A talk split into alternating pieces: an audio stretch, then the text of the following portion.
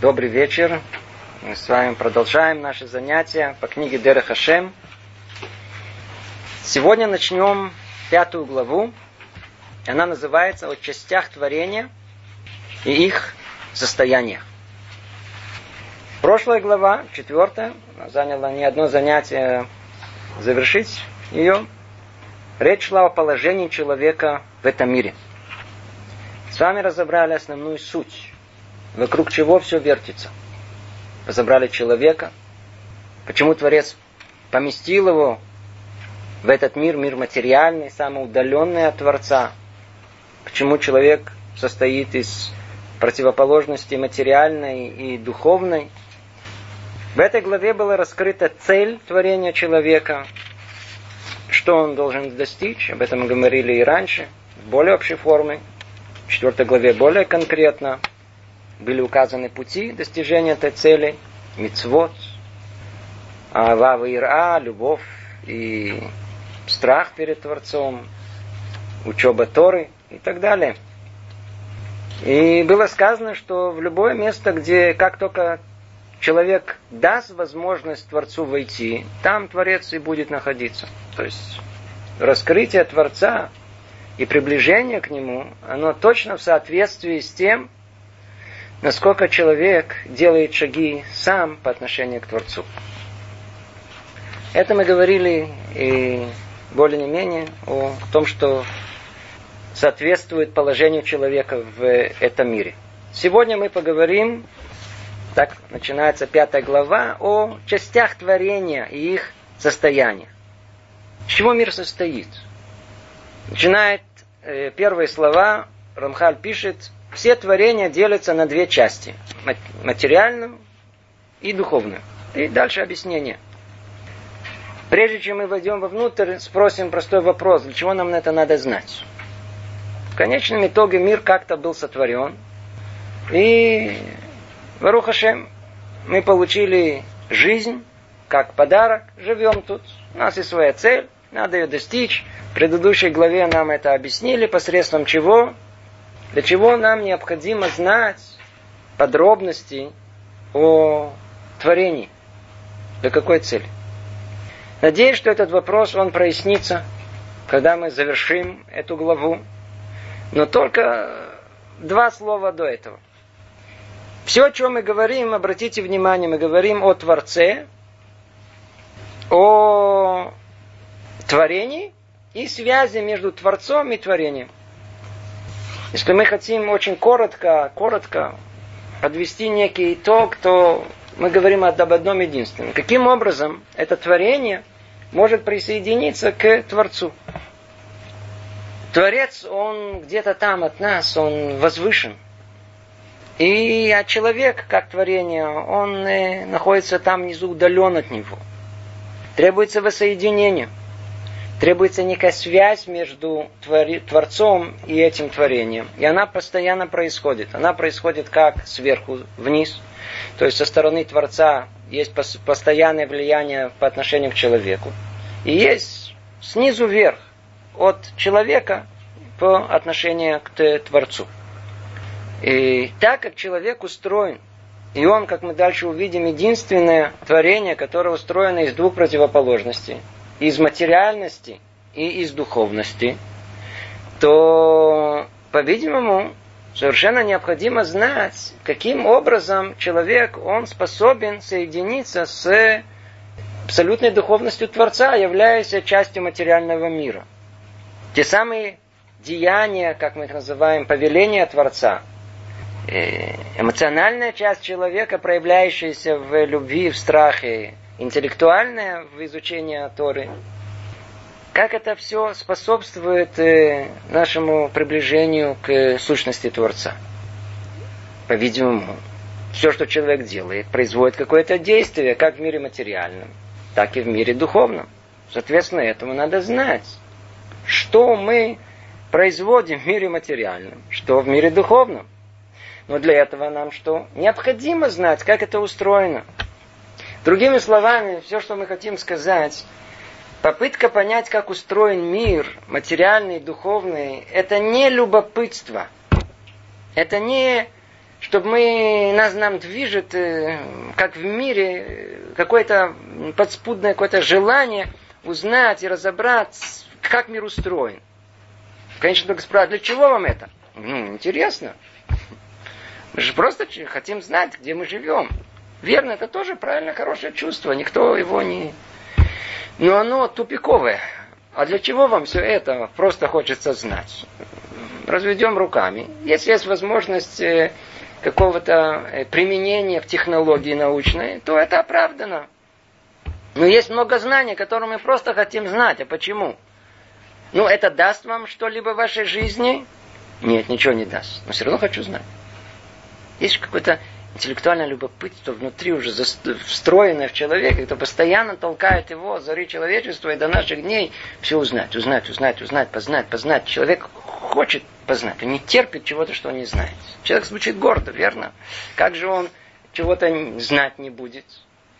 В отличие от этого, тот факт, что мы интересуемся познаниями, причина совершенно другая. Она причина тахлетит, она причина, она, она несет в себе ясную и четкую цель. Если я не буду знать, как устроен мир, мне будет гораздо сложнее приблизиться к Творцу.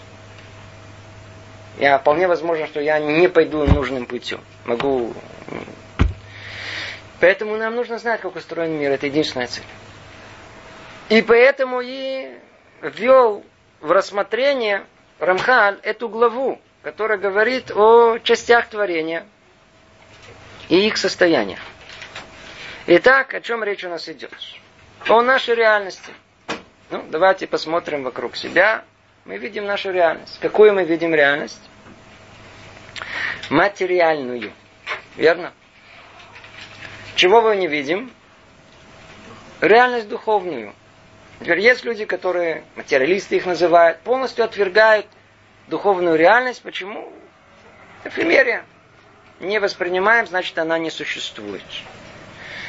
Но с другой стороны, мы понимаем и ощущаем себе, что все-таки духовный мир некий как-то существует параллельно с этим материальным миром – Тут не место, может быть, э, приводить все эти примеры для того, чтобы как-то это доказать. Но каждый из нас ощущает в себе, что мысль все-таки, она нематериальна, и тем не менее она существует э, и присутствует в нас. И эм, математика один плюс один нигде в мире нету. В реальности. Она не существует. Нет никакой в мире арифметики. Она исключительно продукты человеческого мозга. То есть речь идет о чем-то духовном. Уже хотя бы эти примеры показывают, что есть нечто в мире духовное. И сейчас дальше об этом мы будем говорить. Итак, первое разделение, которое делает Рамха, все творение делится на две части, материальное и духовное. Мы не будем заниматься доказательством того, что есть духовное. Хотя бы по той причине, если вспомнить, с чего э, Рамхаль начинает э, книгу Дера Хашем, и он говорит о том, что все, что знание, которое у нас есть, и все, что изложено в этой книге, это не посредством исследования, которое, как правило, человечество пользуется, научное исследование, последовательное. А мы знаем это, потому что получили от наших праотцов и пророков там, с горы Синай. Поэтому мы не занимаемся доказательствами, хотя и это возможно. Жалко на это терять время. И, и утверждает Рамхаль о том, что мир состоит из мира материального и мира духовного. И дальше мы посмотрим соотношение между ними. Теперь, что такое материальное? Материальное это то, что ощутимо нашими органами чувств. Простое определение. Что есть материальное? Творец дал нам пять органов чувств, зрение, э, слух, осязание, обаяние, вкус. И пять органов чувств мы воспринимаем мир материальный. То есть все, что воспринимается этими пятью приборами, это есть материальный мир. А все, что не воспринимается, то это мир духовный. Естественно, что мы знаем, что тот же самый прибор можно усилить. Я могу использовать телескоп, я могу использовать микроскоп, И тогда тот же самый глаз, он э, то, что не видит, на самом деле это существует, и это все еще относится к миру материальному. Несмотря на то, что я это не вижу. Но всего лишь навсего я пользуюсь усилением моего зрения и вижу этот материальный мир. То есть это относится еще к материальному миру. По определению, которое дает нам Рамхан. Вот этот мир материальный разделяется на высшие и низшие. Выше это небесные факторы, а именно небесные сферы и их светила. Низшие – это все, что находится в пространстве низшей сферы, а именно земля, вода, воздух и все, и, и все ощущаемые тела, содержащиеся в них. Ну, на первый взгляд, тут много об этом нам говорить не надо. Наш, весь мир наш материальный, он знаком, он написан, есть много разделов естествознания, которые этим занимаются, и отошлем всех туда, познакомиться с этим миром, миром материальным, деление, которое тут есть, на то, что находится тут в, на земле, и то, что находится вне земли, э, это деление, которое дает нам Равха. Нас же больше интересует та часть, которая скрыта. Мир материальный поддается исследованию. Поэтому тот, кто его исследует, надо их спросить, как он устроен. А что с миром духовным? Продолжает Рамхали говорить.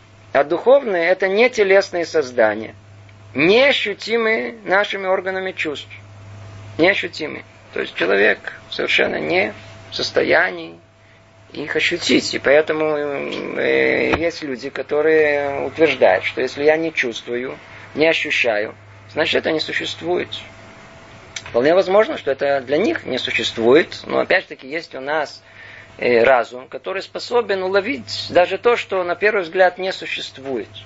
Кстати говоря, о э, там понимание очень короткое. Э, многое, что открыто в науке, вначале оно было открыто не потому, что это увидели, услышали, понюхали или... Это было исключительно абстрактное предположение, которое впоследствии порой даже косвенным образом оно было доказано. Поэтому тот факт, что мы не видим, не слышим, это никто не видит, не слышит э, ни молекулы, ни атомы, ни структуру атома, но тем не менее э, мы утверждаем, по крайней мере, наука утверждает о том, что именно так устроена материя. Но этого никто, конкретно никто не видел электрон. О нем можно только судить косвенным образом и так далее, на основе всяких разных э, очень хитрых экспериментов. То есть, и много других примеров. Э, сейчас принято, что основная масса Вселенной, она заключена в какой-то темной энергии, в какой-то э, темной материи. Теперь ее никто не видел, никто не измерил, Никто, никаких даже приблизительно намеков нет, как это открыть. Над этим все работают э, в ожидании получить Нобелевскую премию. Но для них, для, для, для, ученых, это практически э, научный факт, что это существует. Они просто как постулат ввели, что должны быть эта материя, которую никто не видит, и эта энергия, которую никто не видит. То есть это вещь довольно-таки приемлемая, из, исходя из э, реальности, которую мы видим. Для того, чтобы получить ответы на все вопросы, нам нужно ввести, ввести определенные, э, определенные какие-то предположения, которые позволят объяснить эту реальность. Это очень принятый научный подход, когда предполагается нечто, и потом это нечто, мы видим, что оно точно соответствует э, и описывает реальность этого мира. Так и у нас, так и, так и тут. Если человек захочет понять этот мир в целостности, не только мир материальный, но и тот, который связан с человеком, с его психологией, с его эмоциями, с миром мыслей и так далее, отношения между людьми. Мир, он гораздо сложнее, есть много-много пластов. Ему необходимо предположить, что существует еще один мир. Потому что исключительно из мира материального нет ответов там на мир внутренний, который есть внутри человека. Нету ответа. Поэтому нам необходимо предположить, что существует мир духовный. Вот это предположение, оно подтверждено пророками, дано нам второй, где есть описание очень детальное того, что есть духовный мир.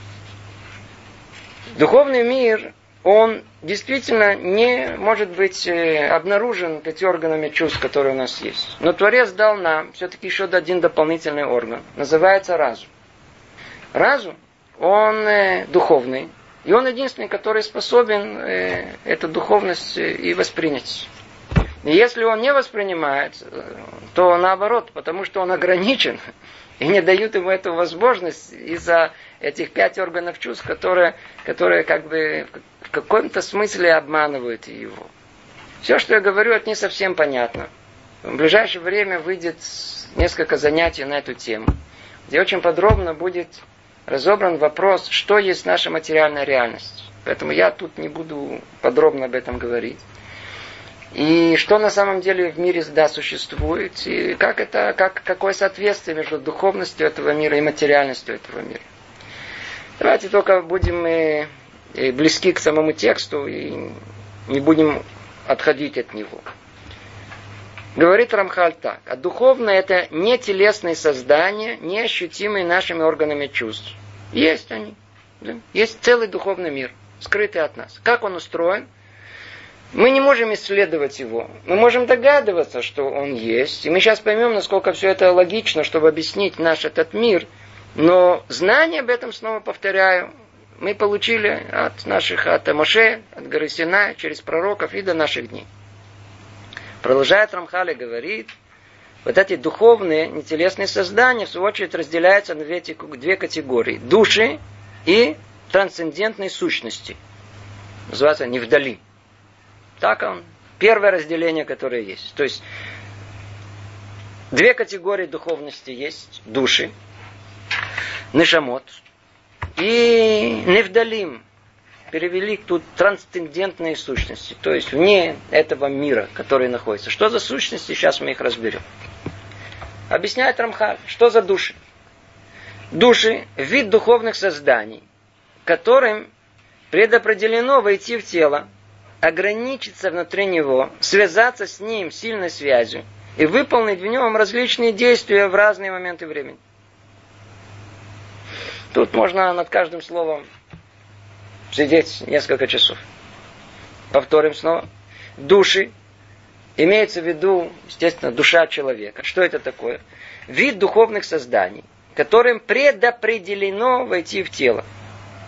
То есть они существуют – до того, как тело появляется. Откуда они вообще появились? Описано у нас о том, что вначале Творец сотворил одну единственную душу, ту, которую он вдохнул в первого человека. Это была душа первого человека. Душа первого человека, она содержит, содержит в себе все души, которые есть в этом мире. Другими словами, все, кто находится тут у нас в зале. И все наши друзья и родственники. И весь наш народ, и весь мир. Это души людей, которые были, души эти были сотворены еще сколько? 5770 лет назад. То есть в момент творения первого человека. Уже тогда все эти души были как результат греха первого человека, то, что мы упоминали до этого, эта душа первого человека, она разбилась на миллиарды осколков. Это есть те самые души наши, которые существуют в этом мире. Другими словами, души уже были до того как. Поэтому мы объясняем слово им предопределено войти в тело. Они находятся вместе, которое называется Црорахаим. Есть место, склад – они там находятся в ожидании, стендбай. И когда приходит время, а то воля Творца, когда именно специфическую душу, согласно его предназначению, согласно откуда оно, из какого места в э, душе человека оно пришло. И, естественно, ясно, что если душа, она соответствует телу человека, то после того, как душа первого человека разбилась на миллиарды осколков, то явно, что все души, они разные. Есть душа, которая из волос первого человека, есть которая из его носа, есть которая из его ушей, есть которые более низшие части его. Другими словами, все души, они приходят откуда-то, они Соответственно, с этим и свойства души, которые приходят в этот мир. И, соответственно, с этим и роль, которую каждая душа получает. Поэтому в каждой душе есть свое время и свое место прийти в этот мир для того, чтобы выполнить свою роль. Эти души, которым предопределено войти в тело, ограничиться внутри него. Что значит ограничиться в него? А душа, она от одного конца мира до другого. Она, и она должна войти, войти в это в зародыш этот. Представляете? Втиснуться туда. Ей там нехорошо, совсем плохо. Более того, находясь тут в телесном этом теле материальном, она, она ведь э, полностью ограничена в своей основной функции. Помните, о которой мы говорили, очищение этого тела. Она должна делать зикух, она должна производить свет. И она не производит это. Более того, что она должна? Она должна связаться с ним сильной связью и выполнить в нем различные действия в разные моменты времени.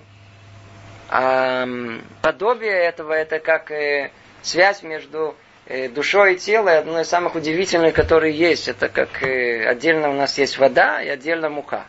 И теперь мы что делаем? Перемешиваем их и выпекаем.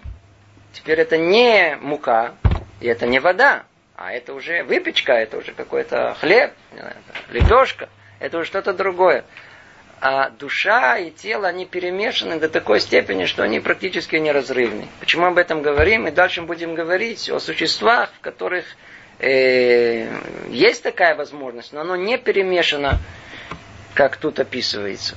Это связь, она, она, она одно из самых чудес, самых больших, которые есть.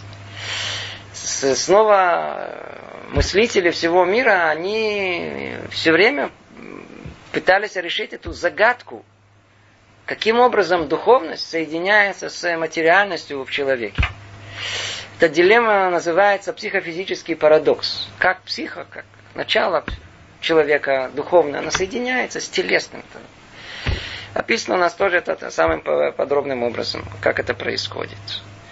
Тут сказано только об общих определениях, что это существует душа, да, она имеет свою структуру. Мы еще дойдем до этого и будем говорить о структуре души, но это будет дальше. Тут только вводится общее понятие, что человек это не э, набор химических молекул, как полагает часть э, ученого мира, а молекулы, они часть мира материального, но то, что делает их живым, делает человека человеком, это то, что спрятано за ним, то, что, то, что оживляет, то, что...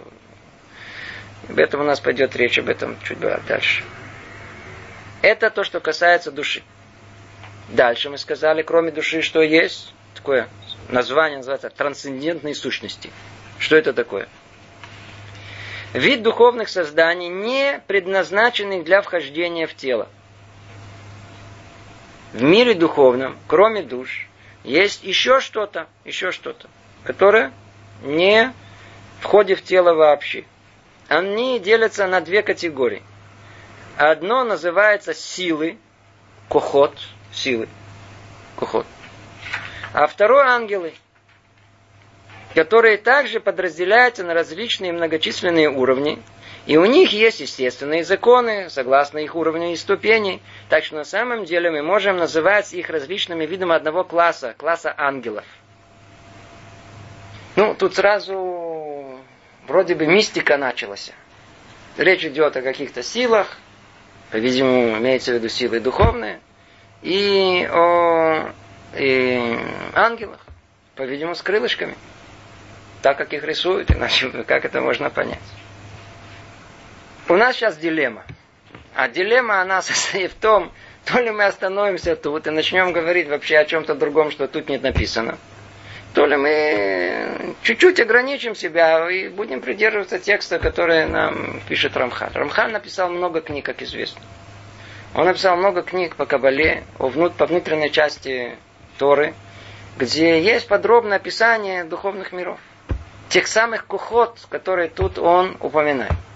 Что за кухот? Что за силы, которые есть в мире? Называется на языке внутренней части Торы эти кухот сефирот. От слова сапир, ор. Свет. Называется это Сафирот. Сафирот.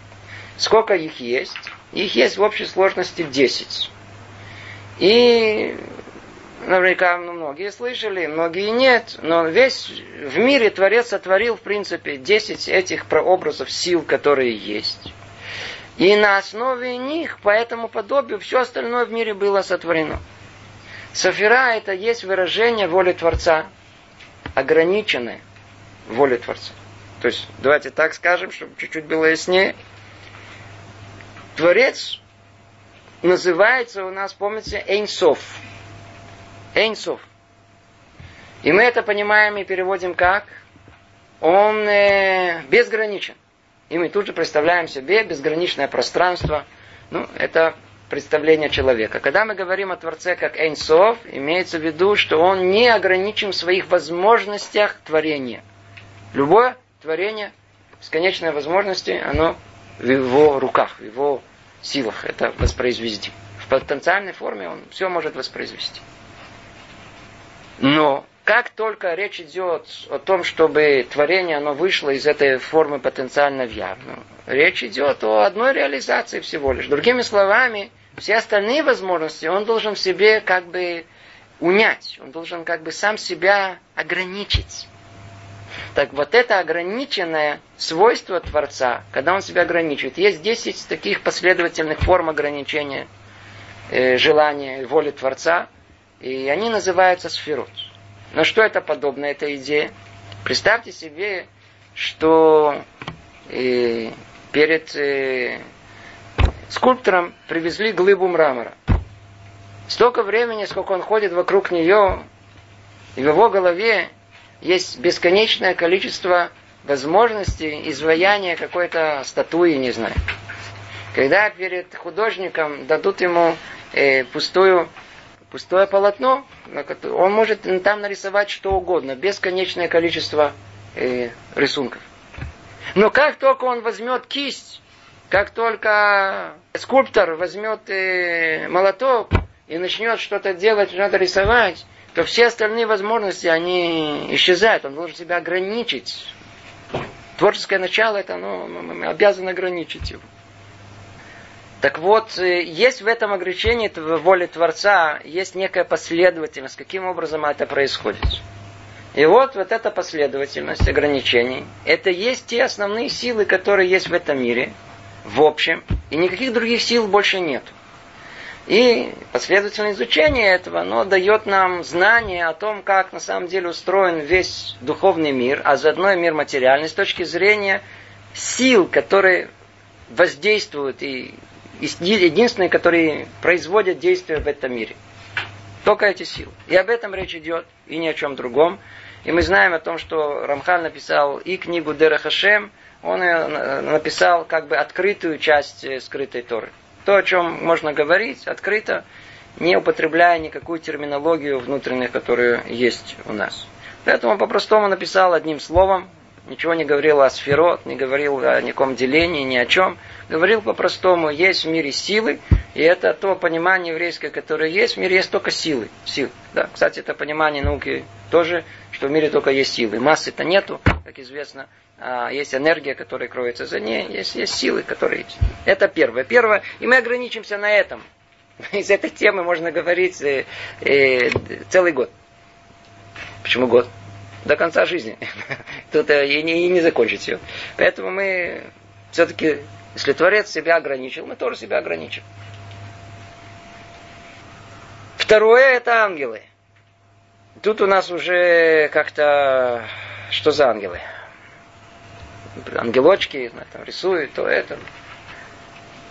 Это самое сложное, что, по-видимому, объяснить, что такое ангел. Ангелы – это явно не то, что мы думаем. Как на языке Тары ангел?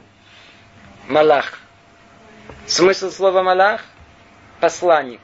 Посланник. Речь идет о некой духовной, духовной субстанции, которая называет ее условно малах. Перевели ее на русский язык ангел, и так как мы выросли в каком-то мире, где есть уже какой-то смысл этому слову, то мы ходим с этими ассоциациями. И тяжело нам вытащить из головы это. Но надо знать о том, что слово «малах», «ангел» имеет совершенно другое понимание, далекое от того, что мы можем себе представить. Малах понятие исключительно духовное. Поэтому никакой возможности нарисовать ангела и так далее у нас нету. И все, что сказано, включая даже тот самый источник, где описывается ангел с крыльями, не имеется в виду крылья птички. Ведь понятие образное, которое тоже требует э, пристального внимания объяснения. Ангелы это понятие само по себе. Само по себе. Все-таки, может быть, чтобы приблизить нашу голову к, к, к, к этому понятию, чуть-чуть все-таки, да, скажем несколько слов об этом. Сделаем некое, некое вступление, отступление. Дальше будет сказано о том, что мир основной, который на самом деле есть, это нам как бы основной, основополагающий факт, это мир нематериальный. Несмотря на то, что для человека материальный мир это все практически, нет ничего другого. На самом деле мир наш, так написано в нашей книге. Мир материальный. Это очень-очень, он находится в самом-самом низу, который только есть всех миров, которые есть, духовных.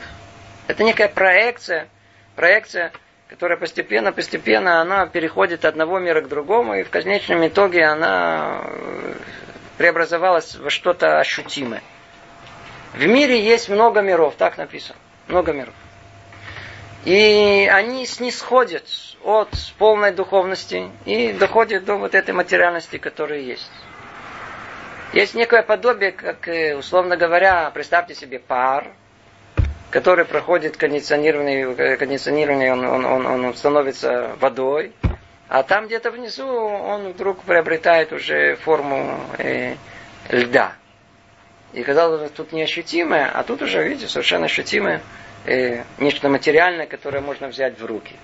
В каком-то смысле, я только подчеркиваю, что мы ничего только не мечтали, только в каком-то условном смысле, и есть этот иштолшелут оламот. Вот это есть э, э, постепенное э, опускание всех миров э, все ниже и ниже и ниже. И там, в самом последнем миру, который называют мир действия, улам асия, его самая низкая часть, это тот мир, где мы с вами живем. Он тахлит. Он, в конечном итоге для этого все было остальное сотворено. Но весь мир, который есть истинный, это мир духовный. Сказано, что там есть четыре мира. Четыре мира. Есть и мир пятый, но о нем у нас не говорят. Есть четыре мира. Нижний самый мир называется мир действия. Улам Асия. Над ним есть мир совершенно другой, совершенно другой, мир духовный. Называется Улама Яцера. Мир созидания, условно перевести. И над ним есть мир третий, называется Улама Брия. Это мир э, сотворения. Я не, невозможно перевести все это, естественно. И над ним мир Ацилут. Ацилут от слова Эцель у Творца. То есть это мир, где уже присутствие Творца, оно кристально, оно прозрачно. Да, там как бы место, где присутствие Творца наиболее ощутимо. И над ним есть еще Миры, о которых мы вообще не говорим. В каждом из этих миров есть понятие ангел. Я говорю об этом только по одной единственной причине, чтобы понять, э, что такое. Есть ангел, а, ангел в, в мире действия, есть ангелы в мире э, Лама и Цира, есть в мире... Ангел это понятие, которым постоянно мы оперируем. Это, ангел это некая единица, э, единица э, измерение, которое существует в том мире, где оно находится. Человек постоянно он является основным производителем ангелов в мире осия, в мире действия и в мире Ицира. И в мире, в мире Брия тоже. Постоянно. Действие наше производит постоянно ангелов. Некую субстанцию. Это то самое, что в конечном итоге после смерти раскрывается нам – все, что человек делает, говорит и думает, не исчезает. Что значит не исчезает? Человек производит нечто, то, что мы условно называем этим ангелом, и эта реальность, она остается, она не, не исчезает. Не исчезает. Единственное, что нам не позволено это все видеть. Поэтому говорят, что когда человек умирает, те, которые вернулись оттуда после клинической смерти, что у них вдруг вся их жизнь пробежала в одну секунду перед ними. Откуда, что там, с кинокамеры снимали? Ничего не снимали. Просто вся наша жизнь, она никуда не уходит. Мы ее создаем ежесекундно, и она просто никуда не исчезает, она тут мы просто ее не видим. Как только человек, он освобождается от оболочки материальной, все раскрывается перед ним, вся его жизнь во всех деталях, во всем, что он говорил, что думал, делал и так далее. Это то, что касается элементарных ангелов, которые мы производим. И они бывают двух свойств. Положительные и отрицательные. Хорошее дело порождает хорошего ангела, плохое, плохой ангел. Но давайте рассмотрим этот вопрос чуть-чуть поглубже. И в этом будет у нас больше глубина понимания того, что наличие духовного мира – это вещь совершенно должна быть ясная для нас и необходимая. Причем совершенно рационально, без мистики. Давайте попробуем это понять.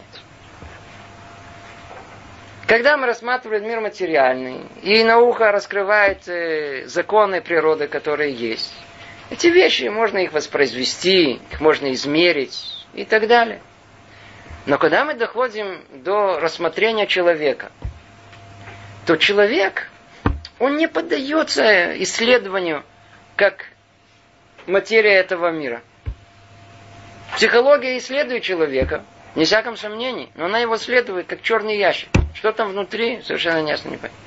По его реакции, в разных условиях, мы понимаем, что там внутри находится. Мир человека необыкновенно богат. Мы постоянно ощущаем каждый раз что-либо. По крайней мере, если по большому счету разделение человека, это ощущения наши, они на не самом низком уровне, ощущения физиологические, о которых мы уже много раз говорили. Над ним ощущения какие эмоциональные. И там еще выше интеллектуальные. Теперь вопрос, который мы обязаны себя спросить. И не, почему-то не спрашиваем. Откуда у нас это взялось? Откуда у нас взялось весь этот колоссальный спектр эмоций, который человек испытывает постоянно? Откуда возможность мыслить абстрактно? Откуда вообще пришло у нас эта э, э, математика и вообще возможность описать эту природу посредством э, математического аппарата? Откуда все это взялось? Мы обязаны предположить, что есть и обязаны быть прообразы всего этого где-то там в мире. Иначе откуда они в нас? Они, ничего ниоткуда не берется. Как есть закон сохранения массы энергии, есть закон сохранения всего материального, э, духовного, извиняюсь, что есть в мире. Ничего, ничего не берется. Откуда это все берется? Поэтому, если я ощущаю чувство радости, то есть единицы радости в этом мире, они обязаны быть. Если меня посетила любовь, то где-то есть те самые элементарные э, части этой любви, эти импульсы эти любви, где-то они находятся в этом мире, если, не дай Бог, ненавижу или завидую. Это где-то должно быть в мире. Так вот, у нас написано, написано, что есть э, это же эмоции человека соответствует эту ламейцер. Другими словами, там находятся ангелы. Ангелы, которые являются прообразами всех чувств, которые есть вообще в этом мире. Это есть некие э, элементы эмоций, которые составляют весь спектр человеческих эмоций. И только благодаря этому мы это испытываем. Мы не испытываем э, анда бунга гинга. Вы испытываете это? Не испытываете. Почему? Этого нет в мире. Мы испытываем только то, что есть в, в этом мире созидание.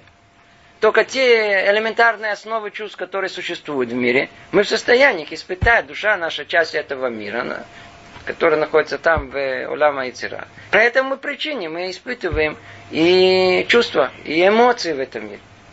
То же самое соответствие в Улама Брия. Там есть очень четко ясная структура интеллектуальная. Это мир мысли. В каком смысле это некое подобие алгебры – где там есть всякие разные кольца, поля и соотношения между ними. Мир полной абстракции, который есть. Тот факт, что человек в состоянии абстрактно мыслить, единицы абстрактности этой где-то должны находиться. Где-то должно находиться источник понятия единица, ноль, вверх, вниз. То, что нам сказано «Тахонен ладам дат». Мы молимся. Понимание этого от слова хонен, от слова хинам. Творец дарит нам бесплатно первоначальные вот эти интеллектуальные познания этого мира, без которых мы ничего не можем понять. Это нас никто не обучает. Понятие, что это выше, ниже. Самые первые, первые э, мускамот, мускалота решоним, а первые, первые, первые интеллектуальные понятия элементарные, мы получаем их built-in, мы получаем внутри как полный подарок. И на основе их мы уже больше дальше начинаем понимать. Они где-то должны существовать. Откуда-то они должны прийти. Они находятся в Баулама Брия. И, соответственно, этому есть Малахим во всех этих местах. Там наверху есть э, Малахим, которые, они одномерные. В отличие от души человека, сущность ангела, она одномерна. Она выполняет каждый раз только одну функцию. Она несет в себе только одну функцию. Но есть и ангелы, Слово то же самое, по той причине, что они служат Творцу как посланники точно так же, но они являются постоянными, они выполняют какую-то постоянную функцию. В каком-то смысле, если все остальные э, проявления э, э, э, чувств или мыслей или деяния человека выражаются какими-то ангелами, как одномерными некими субстанциями, то над ними есть какие-то командиры, есть кто-то, кто их объединяет, есть кто-то, кто ими руководит, откуда они питаются сами по себе. То есть есть ангелы постоянные. Э, мы знаем все названия их, их названия выражают суть их. Есть много разборов по поводу всех этих армий. Поэтому все, о чем мы тут говорим, чтобы только чуть-чуть понять, что-то он говорит. Смотрите, они делятся на, две, на, на, на, на, на ангелов. Ангелы, которые также подразделяются на различные многочисленные уровни. И у них есть естественные законы, согласно их уровню и ступени. Об этом речь идет. На каждом уровне и ступени ангелов, они совершенно по-другому функционируют и имеют другое задание. Так что на самом деле мы можем называть их различными видами одного класса, класса ангелов. То есть есть, есть те, кто переносит вот эту духовную энергию мира от Творца к людям. И есть наоборот, которые ангелы, которые поднимают все вверх. Движение ангелов это самое, что не есть э, э, естественное и необходимое явление в мире. Это движение постоянно. Спускается вниз, и есть, которые поднимаются вверх. Мы производим, они поднимаются вверх, они влияют на все мира, которые есть. И к этому, кстати, все идет. Все, все это обсуждение духовных миров для того, чтобы именно мы это поняли, как все это работает. И то, что исходит из нас вверх, поднимается, влияет, а потом снова спускается вниз на этот мир. И есть такой постоянный этот круговорот, который мы не видим, не замечаем, но в принципе это то, что устанавливает судьбу всего мира, благополучие всего мира в ту или иную сторону. Так устроен и духовный мир. Теперь на эту тему мы можем говорить, как мы сказали, до победного конца. Но приходится к себя, себя ограничивать, потому что следующая тема не менее она завлекательна и интересна. Но о ней мы будем, постараемся вообще не говорить. Именно по этой причине, что она так нас будет интриговать и волновать. Дальше говорит так Рамха. Однако существует один вид создания, который как бы промежуточен между духовным и материальным. Надо знать, как сказать это правило. Есть все время в творении есть переходники. Переходники, то есть между каждый, каждый есть переходник. Есть, например, четыре уровня э, мир э, мертвый, то есть не живой мир. Над ним есть мир растительный, растительный есть животное, животное есть человек. Есть между ними есть переходники. Переходные какие-то э, создания. Так и между материальным и духовным тоже есть переходник. Что за переходник? Однако существует один вид создания, который как бы промежуточен между духовным и материальным. Мы, мы, мы до этого что упомянули все материальное, что есть в общем. Упомянули в общем силы и ангелов, которые составляют, и души. Это, в принципе, все, что есть в мире э, духовном. И есть промежуточное между ними. Эти создания не ощутимы нашими органами чувств. То есть мы не в состоянии их увидеть, услышать, понюхать, попробовать, участвовать и не ограничены границами ощущаемой материи, ее законами, а с другой стороны, то есть они что мы видим, что они э, имеют как бы двоякое свойство. Они вроде и принадлежат этому миру, и не принадлежат ему. То есть увидеть его непосредственно невозможно, но с другой стороны, это не как человеческое тело, которое полностью ограничено законами этого материального мира, они не ограничены. Это уже свойство духовности позволяет им быть неограниченными как тут написано, не ограничены границами ощущаемой материи и ее законом. И с этой стороны можно назвать их духовными. То есть есть часть из-за того, что мы их не ощущаем, и они не ограничены э, материями, то мы условно можем назвать духовными. Но их сущность отлична от сущности ангелов. Мы можем сказать, так, секундочку, так может они духовны как ангелы? Он говорит, нет, они не духовны как ангелы. Хотя они подобны в каких-то аспектах ангелам. У этих созданий есть свои частные законы и особые границы согласно их истинной сущности. О ком речь идет? Речь идет про шедим. Теперь я очень, так сказать, э, как-то неудобно об этом говорить. Люди такие 21 века, продвинутые. По-русски демоны. Так перевели. Теперь как перевести слово шед, я не знаю. Есть другие переводы, такие более популярные, которые исходят из, э, не из наших источников, все эти переводы, тем более на русский язык. Лучше оставить слово шед, это более ясно и понятно, но на русском языке называется демон. Переходник. Переходит от одного к другому, от между материальным и между духовным. Какое отличие этих демонов от ангелов? Есть э, на эту тему много-много что написано. Есть в чем эти демоны похожи на человека. Есть в чем они похожи на ангелов. Сказано в трех вещах на человека, в трех вещах на, на, на ангела. Почему? Потому что у них есть, как у ангелов, есть то, что условно называется, опять же таки, символическим понятие крылья. Понятие это, оно означает возможность перемещения, не ограниченное в одной плоскости. Сказано ей, что они так же, как ангелы, они летают с одного конца мира в другой. Тоже образное понятие, о том, что они не ограничены в э, как у человека, для того, чтобы нам нужно последовательно пройти из одного места в другое, а перед ним миры открыты совершенно по-другому. Теперь как это происходит? Представьте себе, что это другое измерение, а когда мы... У него есть возможность быть в другом измерении, поэтому перемещение, оно просто происходит без, э, без, без, без временного вмешательства. Оно происходит моментально. В этом смысле они как бы перемещаются с одного конца мира в другой. И еще в чем они похожи на ангелов? эти демоны, они слышат то, что за аля Мехарея Паргот, за перегородкой. То есть, другими словами, они знают будущее. В этих трех они подобны ангелам. А в трем подобны человеку. Они едят и пьют, как человек. То есть у них есть источник питания. Им необходимо это постоянно искать источник энергии они размножаются как человек, и они умирают как человек. Так написано у нас. По поводу этих самых шедим и демонов, у нас есть, не знаю, времени мало, но в двух словах. Есть э, спор между этот спор, который, опять же таки, он не, не, не, не из наших основ еврейских он выходит, а людей, которые чуть-чуть вышли наружу, и которые хотели понять, как они хотели понять. Есть как бы некий спор между рационалистами в еврейской мысли, и, э, которых условно называют э, мистицистами, не знаю как назвать.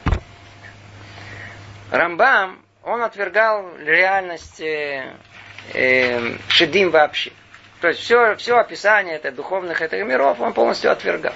Ну, на этой основе все приверженцы науки, они говорят, видите, кто был более достойный, велик, как Рамбам, отвергал, все это глупости и ни о чем речь идет.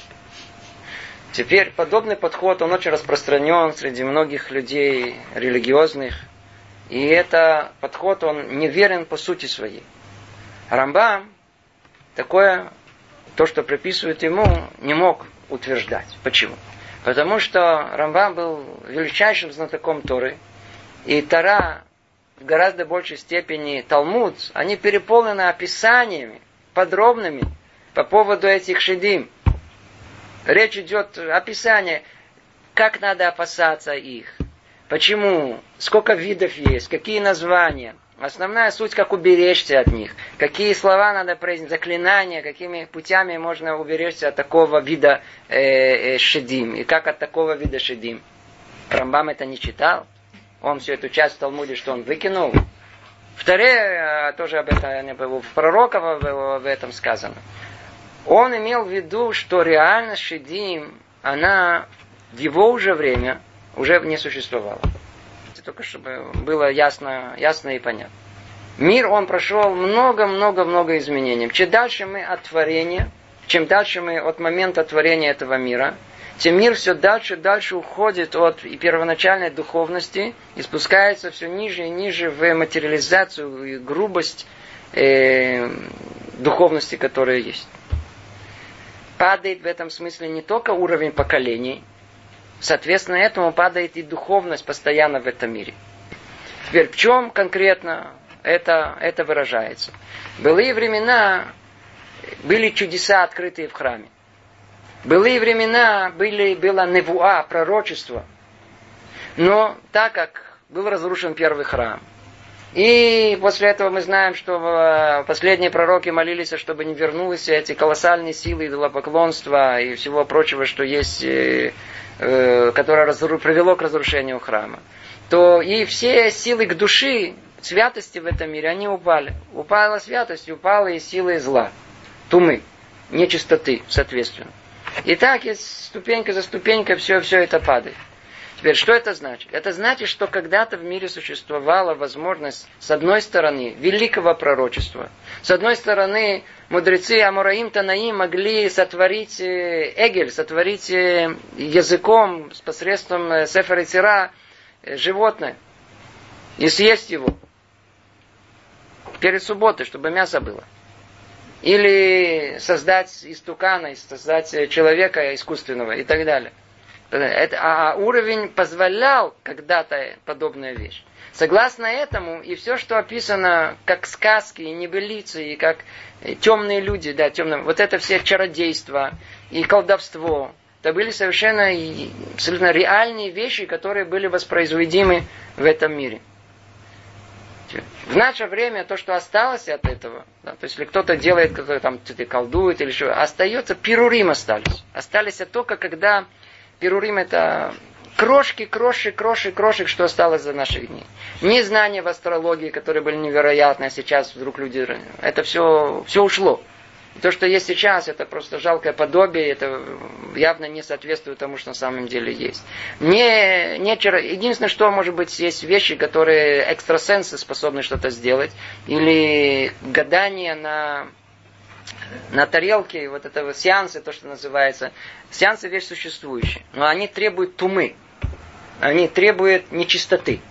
И действительно, когда в том месте, где это происходит, нечистота, это, она доходит до кто в этом участвовал, он знает, что это, это все вещи истинные. И действительно, там э, что-то невероятно происходит. Можно действительно соединиться с душами и тогда вызвать эти души, как описаны когда-то. Это может из, из, из минимального, что осталось из этого чародейства и колдовства, которое есть в этом мире. Но на самом деле, на самом деле, это все уже исчезло, эта реальность. Эта реальность, она исчезла еще э, последнюю во времена э, Амураим, то есть речь шла и речь 1800-1900 лет назад. Уже тогда эта реальность практически уже не существовала. Во времена Рамбама это уже, оно, оно, эта реальность, она была снова в такой форме остаточной, которая есть. Были еще тогда всякие разные там колдуни, иди знай, как они колдовали. Может, это было все, что называется, ахизата и найм. Все это было обдуривание, может, нет. Но то, что когда-то было, это не воспаримо, все это описано и очень подробно в Талмуде или в других книгах. В этом смысле Рамбам утверждал о том, что это не существует. Почему? Потому что, как сейчас, мы можем сказать, не существует. Я в качестве примера. Реальность понятия дурного глаза. Сглазить. Есть люди, которые... Это реальность существует или не существует. Это реальность, которая описана у нас тоже самым подробным образом. Недавно видел один выпуск, вот такую толстенную книгу, только на тему Айнара, дурного глаза. Причем описывает это чуть ли на уровне физиологическом, как это работает, я не знаю, откуда он это знает, но, но факт того, что описывает некую реальность. Теперь, а какое отношение наших мудрецов? Мы сейчас поймем Рамбама. Наши мудрецы говорят так. Тот, который полностью отвергает эту идею дурного глаза, то есть вообще, вообще не причастен к ней никаким образом, да, то есть полностью ее, как будто это не существует, полная глупость, действительно Айнара на него не влияет. Тот, который более такой, знаете, более эмоционально подвержен этому миру, на него можно повлиять страшным самым образом. Айнара это давар невероятный, который может прибить человека. Мама делает из клюм ничего, реальность, которая, которая существует. И кто прошел через это, знает. Единственное, что рационалисты смеются из этого, но по одной единственной причине, что они этой реальности не наблюдают. И самое интересное, что с их точки зрения они правы. Почему? Потому что эта вещь субъективна. И у них, так как они это отвергают, не существует. Но человек, который в этом живет, который, который, который принимает, что такое возможно в принципе, он подвержен этому влиянию. Мы только объяснили, почему Рамбам считал, что нету этих э, демонов. Но на самом деле он, естественно, что он прекрасно понимал, что эта реальность существует, она есть и так далее. Единственное, что он, речь шла о том, что она не существует в данный момент в, этот, в мире, в котором он находится. И естественно, что эта реальность этих шедим, она имеет свою структуру. Она есть хорошие э, демоны, есть плохие. Описывается в Талмуде, как э, есть хорошие даже. Есть, был э, Шед, под названием Йосиф. Йосиф, он, он был как бы переносил хорошие новости от мудрецов, э, от одних мудрецов к другим, рассказывал Деврей Тора. Рассказывал им новшества, открытия в Торе, которые были у мудрецов. И когда вдруг узнавали, как это образом быстро вдруг там только сказали в, в Сурии, уже знают по Пендите, каким образом это не знают, так уже они спрашивают, так скорее всего это был э, Шед Йосиф, который это все уже тут нам рассказал. Но в основном реальность шедим, она негативная. Их называют мизиким. Они тем, которые должны лязик, они должны принести вред. И они действительно приносили в основном вред в этом мире. И надо было и постоянно опасаться их. Столько времени, сколько их э, не было. Еще во времена Амараих их изгнали из, э, э, изгнали их из места, где люди живут, в леса и в поля. А после определенного времени и там эта реальность, она просто как, как в мир полностью упал материя духовно, то и реальность эта, она тоже, она сама по себе существует, но для человека уже практически не, она не, не ощутима. Ну, нам придется тут остановиться в этот интригующий момент по поводу ангелов и демонов. Я не знаю, что мы успели разобрать, но одну единственную вещь, что это реальность, о которой наши мудрецы говорили. Это реальность, она э, духовная. Можем знать о ней только из источников наших, которые описывают, которые мы получили по Масоре, по, из поколения в поколение, о духовном строении духовного мира, о том, что это реально существует. То, остановимся тут. Всего доброго.